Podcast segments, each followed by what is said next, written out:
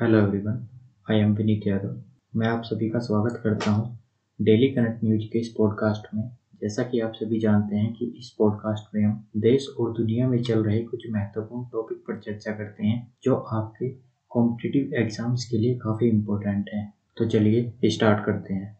Welcome to the podcast आज इस podcast में हम इसराइल में एक नई गवर्नमेंट का फॉर्मेशन हुआ है, उसके बारे में हम चर्चा करने वाले हैं। नफ्ताली बेनेट ने इजराइल के नए प्रधानमंत्री के रूप में शपथ ली है। नफ्ताली बेनेट को इजराइल की संसद में बहुमत प्राप्त हुआ है, जिसके बाद उन्होंने इजराइल के प्रधानमंत्री के रूप में अपना कार्यभार संभाल लिया है। इजराइल की संसद को नेसेट कहा जाता है, जिसमें एक सौ बीस सदस्य हैं, जिसमें साठ सदस्यों ने नफ्ताली बेनेट के पक्ष में वोट डाला है और उनसठ सदस्यों ने नफ्ताली बेनेट के विरोध में वोट डाला है। इसराइल के प्रधानमंत्री का कार्यकाल चार वर्ष होता है। नफ्ताली बेनेट इजराइल के प्रधानमंत्री के रूप में बेंजामिन नेतन्याहू की जगह लेंगे। बेंजामिन नेतन्याहू पिछले 12 साल से इसराइल के प्रधानमंत्री थे, जो किसी भी इजरायली प्रधानमंत्री का सबसे बड़ा कार्यकाल था। नफ्ताली बेनेट इसराइल के पहले प्रधानमंत्री हैं, जो कि किप्पा पहनते हैं। किप्पा यहूदियों द्वारा पहना जाने वाला एक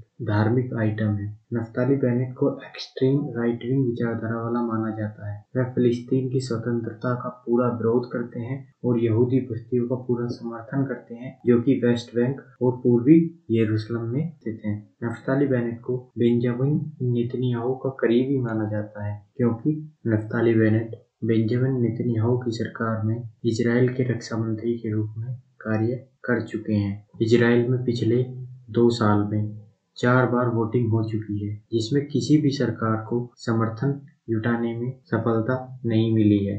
मार्च में हुई वोटिंग में भी बेंजामिन नेतन्याहू की पार्टी को सबसे ज़्यादा सीटें मिली थी, लेकिन फिर भी बेंजामिन नेतन्याहू सरकार बनाने में सफल नहीं हो पाए थे।